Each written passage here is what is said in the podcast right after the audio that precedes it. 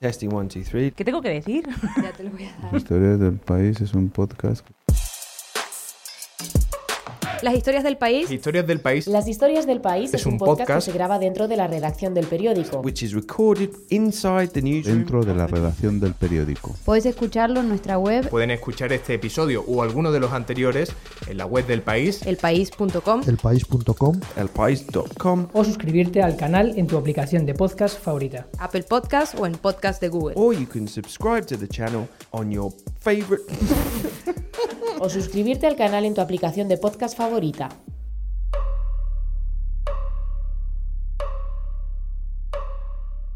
The United States military, our coalition partners, and the Syrian Democratic Forces have liberated virtually all of the territory previously held by ISIS in Syria and Iraq.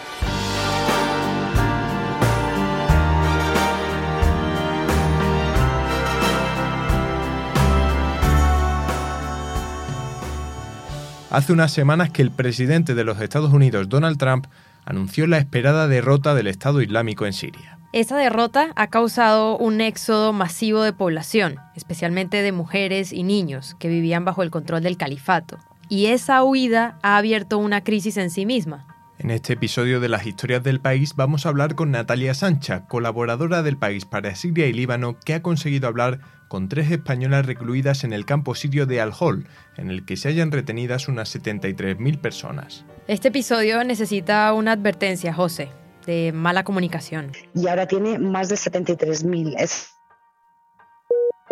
Ese sonido, que es lo más molesto que puedes escuchar cuando estás en una llamada, pasaba porque Natalia Sí, es que se acaba de ir la luz. Espera, ¿me oyes? estaba sufriendo un apagón justo cuando hablamos con ella. Es que se, se hacen cortes de electricidad. Entonces me he pasado al 3G.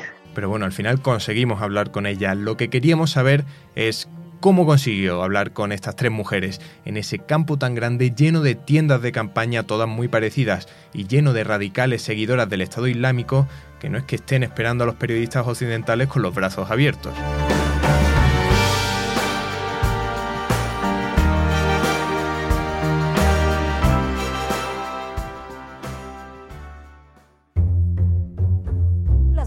De los yihadistas que huyen de la operación militar final para derrotar al autodenominado Estado Islámico en el este del país. These women had flocked to Syria from across the world, the so called jihadi brides. Numerosos grupos de desplazados siguen llegando al puesto de control instalado por las fuerzas democráticas sirias, a 20 kilómetros del último reducto yihadista en la aldea de Bagús, cerca de la frontera con Irak. Bueno, pues lo primero empezamos como todos los periodistas cuando, cuando empezaron a salir las mujeres, hijos y yihadistas de, los últimos reductos de, ISIS en el norte de Siria, pues todos los periodistas empezamos a buscar a los nacionales, por supuesto. En el caso de España era algo extraño porque había 134 hombres que no sabía el paradero, sabían no sabía si habían muerto, si habían retornado a España o seguían vivos, y una veintena de mujeres. La primera pista que me llega son las declaraciones de un combatiente de las Fuerzas Democráticas Sirias que estaba en el punto de criba eh, de Bagús, que es este oasis situado en la frontera oriental de Siria con Irak, que ha sido, digamos, el último reducto del, califato, donde los combates siguen activos a, a día de hoy, por cierto. Y de allí, un miliciano que estaba apostado allí es el que me hace llegar que ha habido eh, dos españolas, primero una española acompañada de siete menores, que han sido siete, y luego una segunda española que habían salido por ese punto de criba. El problema es que, claro, en ese momento lo único que tengo es una fuente y son, digamos, hay que comprobarlo y no tengo ninguna prueba de ello. Pasan dos semanas hasta que consigo un vídeo de una de esas dos eh, mujeres que eh, a la cámara admite eh, decir ser española, ser de Madrid y estar saliendo de, de Bagús, del ISIS. You are from where? I am from Spain. I am Spanish.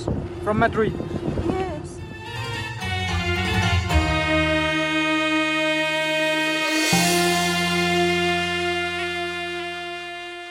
Entonces, a partir de ahí es cuando lanzamos un poco la primera información de que tenemos ya más certeza eh, de que esa mujer está ahí, después de hacer las comprobaciones, obviamente, con fuentes del gobierno español que nos cercioraron que efectivamente eh, los perfiles de esa mujer eran muy probable que estaban en, el campo de acogida. Con esa sospecha de que estaban en el campo, Natalia se va para Siria porque ella no vive en Siria entonces. No, yo vivo en Beirut. Entonces esto es la dificultad que tiene, que se hace todo por control remoto. Vale, Vero, pero yo no sé si está quedando claro que es Al-Hol, ese campo donde las encontró. Ok, Natalia lo explica. El campo de Al-Hol eh, se creó en 1991, creo que era, o por lo menos en el principio de la, de la década de, de, los 90, y, y, lo que me han contado es que al principio se hizo para recibir a refugiados iraquíes de la guerra del Golfo. Luego, durante la época del Estado Islámico, los yihadistas lo utilizaban como un centro de entrenamiento. Y ironías de la historia, pues eh, ahora eh, acoge a las mujeres yihadistas y a sus hijos, así como a algunos ancianos. El campo es, es, es, es bastante impresionante entrar allí. Pues un campo que inicialmente estaba preparado para recibir a 20.000 personas y ahora está saturado con 73.000. Entonces, las condiciones de, higiene, de salud, o sea, es una insalubridad eh, por cada esquina. Mm, yo no creo que haya duchas por el estado en el que estaban las mujeres, eh, niños desnutridos en los huesos es, es, es una situación bastante, eh, bastante difícil de, de, ver. Al mismo tiempo está desbordado, no se espera en ningún momento, ni los cálculos de la coalición ni los de las fuerzas democráticas sirias, se espera en ningún momento que iban a salir 73.000 personas de Bagús. Y este es uno de los tres campos, es el más poblado, pero, pero hay otros dos campos también con, con mujeres yihadistas extranjeras, que es donde se incluyen los europeos y, y bueno, asiáticos, africanos y demás. Estas mujeres, estas 10.000, resulta que son las más radicalizadas. Eh, algunas de ellas incluso son conversas. Y entonces es interesante en el campo cómo se ha reproducido o sea, cuando dicen que el Estado Islámico ha muerto o ha caído, no. O sea, Bagus, Bagus lo primero todavía no ha terminado y Al-Hol es, eh, es todavía ese remanente, ese reducto, pero es un mini califato femenino. Allí es donde han ido a parar las mujeres que se organizan en el mismo, sin el mismo patrón de conducta y sistema que hacían los hombres en el Estado Islámico. Dentro se organizan por bandas, entonces tienes a las francesas por un lado, o más bien las francófonas, luego tienes a las, eh, a las magrebís por otro, a las de Kazajstán por otro lado, a las africanas por otro lado. Y ahora están en su lucha de poder interno de quién está dominando el campo. Como siempre, el que hace más ruido es el que se impone y, y allí lo que me contaban es que las rusas, las de Kazajstán y las magrebíes, en particular las tunecinas, eran las más radicalizadas y las más violentas.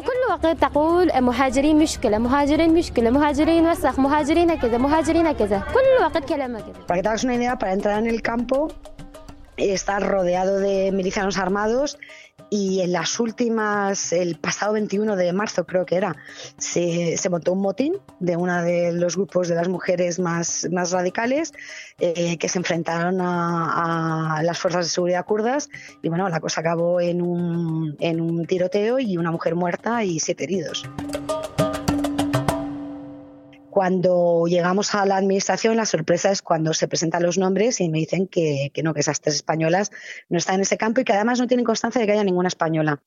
Eh, de ahí, pues bueno, después de haber hecho un viaje tan largo, una inversión, una costosa cobertura, lo que tocó pues eh, fue decidir en el momento si se entraba o no se entraba a buscar españolas.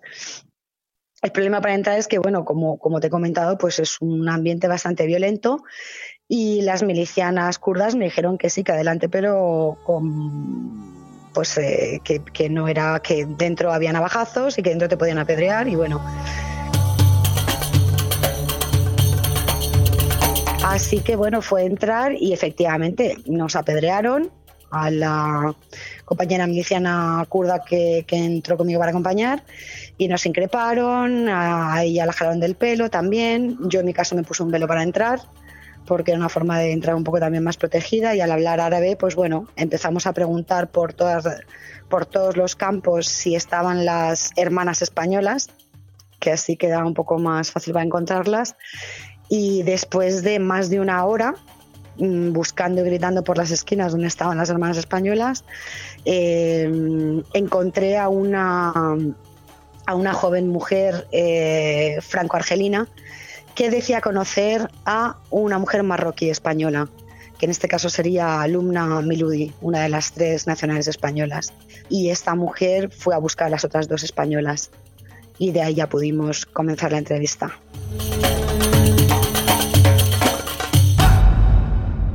En el campo aquí eh, ha habido bastantes problemas porque hay mujeres bastante radicales que se han enfrentado al resto. ¿Estáis teniendo problemas por ese lado? ¿Qué es lo que está pasando dentro? Sí, no solamente tú coges el agua y, Es que y si te dan un puñetazo. Es algo increíble. Yo- yo escucho, mamá. Pero esto es lo mismo que pasaba en, en el Estado Islámico, es lo mismo. Las mujeres de Turquistán, Dagestán, todos estos países del TAN son muy agresivas. Yo, por Mm. Pero es que ha llegado a- han llegado a pegar, bueno, a mí me han apedreado cuando entraba. o sea Pues es que esas mujeres, nosotras no, no, no tenemos nada que ver con ellas.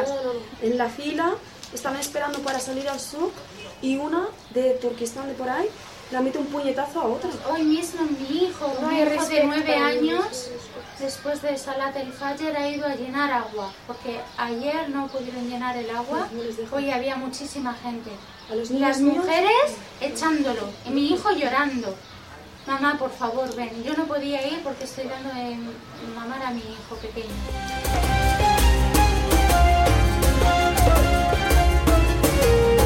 Dentro del campo hay un doble discurso. Estos son todos mujeres de yihadistas y de ellos ellas son yihadistas porque forman parte del Estado Islámico y sus niños. Hay más de 40.000 menores en el campo. Estas mujeres llegaron al, al Estado Islámico. Unas llegaron, eh, o eso es lo que ellas alegan, como estas tres españolas, engañadas por sus maridos. Yo eso, eso, mira, yo te he dicho, yo he venido a Suria engañada. Yo no sabía nada, yo iba a ir a Turquía, ¿vale? A una ciudad de Turquía y mi marido me ha dicho que esa ciudad de Turquía es muy buena, las mujeres van con niqab como yo, los niños se van a, crear, se van a criar bien, ¿sabes? En, el- en la base del Islam. Y eso es lo que a mí me ha, me ha quedado a gusto. Cuando vine a Suria y vi que los bombardeos y la guerra, pues yo tampoco, yo no estoy a favor de la guerra, ¿sabes? Podemos vivir todos tranquilos y en paz. Cada uno es libre y cada uno tiene su religión. ¿Y no os dejaron iros? No puedes, si sales, sales tú sola y yo no, yo no puedo dejar a mis hijos solos. Luego tienes otra rama de mujeres que estaban dentro de este campo también, que ellas han ido voluntariamente y su concepto de, de la yihad es eh, ser incubadoras de yihadistas, de ahí que salga un, nombre tan- un número tan elevado de, de- de bebés. Hay 25.000, en este campo hay 25.000 que tienen menos de 5 años, que es el tiempo que ha durado este califato. O sea, que su rol ha sido procrear pequeños yihadistas, lo que es un, po- un problema moral para, para- para los países en el futuro. Y estas mujeres han venido voluntariamente. Estas mujeres son yihadistas y, y muchas de ellas han participado con roles como la policía moral, eh, que se dedicaba en la calle a, a- palear y a arrestar a aquellas mujeres que no, no respetaban el código de conducta eh, de vestimenta que ellas imponían.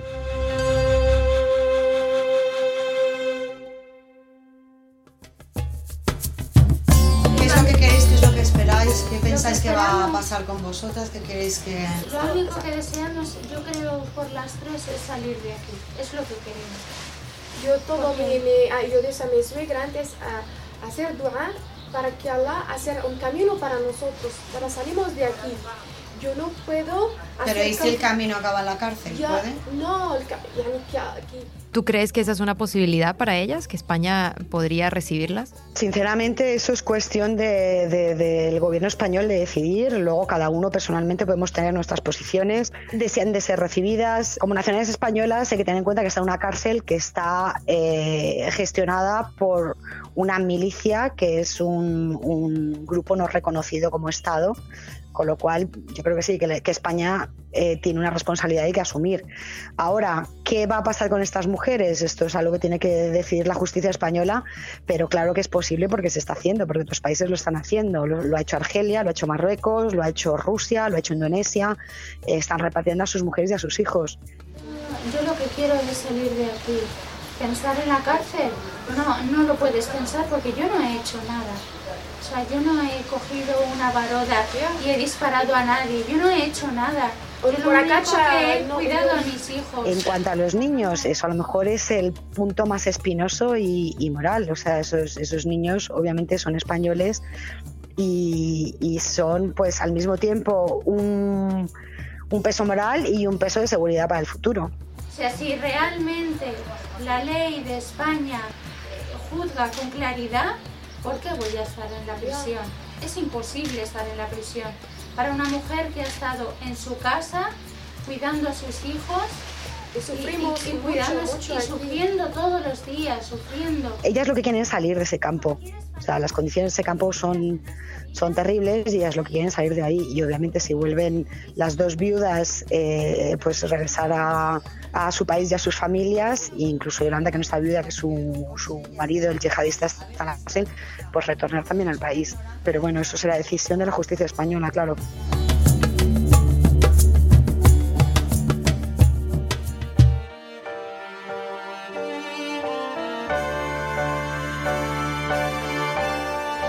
Este episodio de las historias del país está basado en el reportaje titulado Las Españolas del ISIS, en el que Natalia Sancha cuenta la historia de vida de esas tres mujeres que acudieron al llamado del Estado Islámico en Siria y que ahora desean volver a España. También hay un vídeo grabado dentro del campo con la entrevista completa a estas tres mujeres y que pueden ver en la web del país. Es elpaís.com y ahí también están el resto de los episodios de este podcast. Están ahí y también en su aplicación de podcast favorita.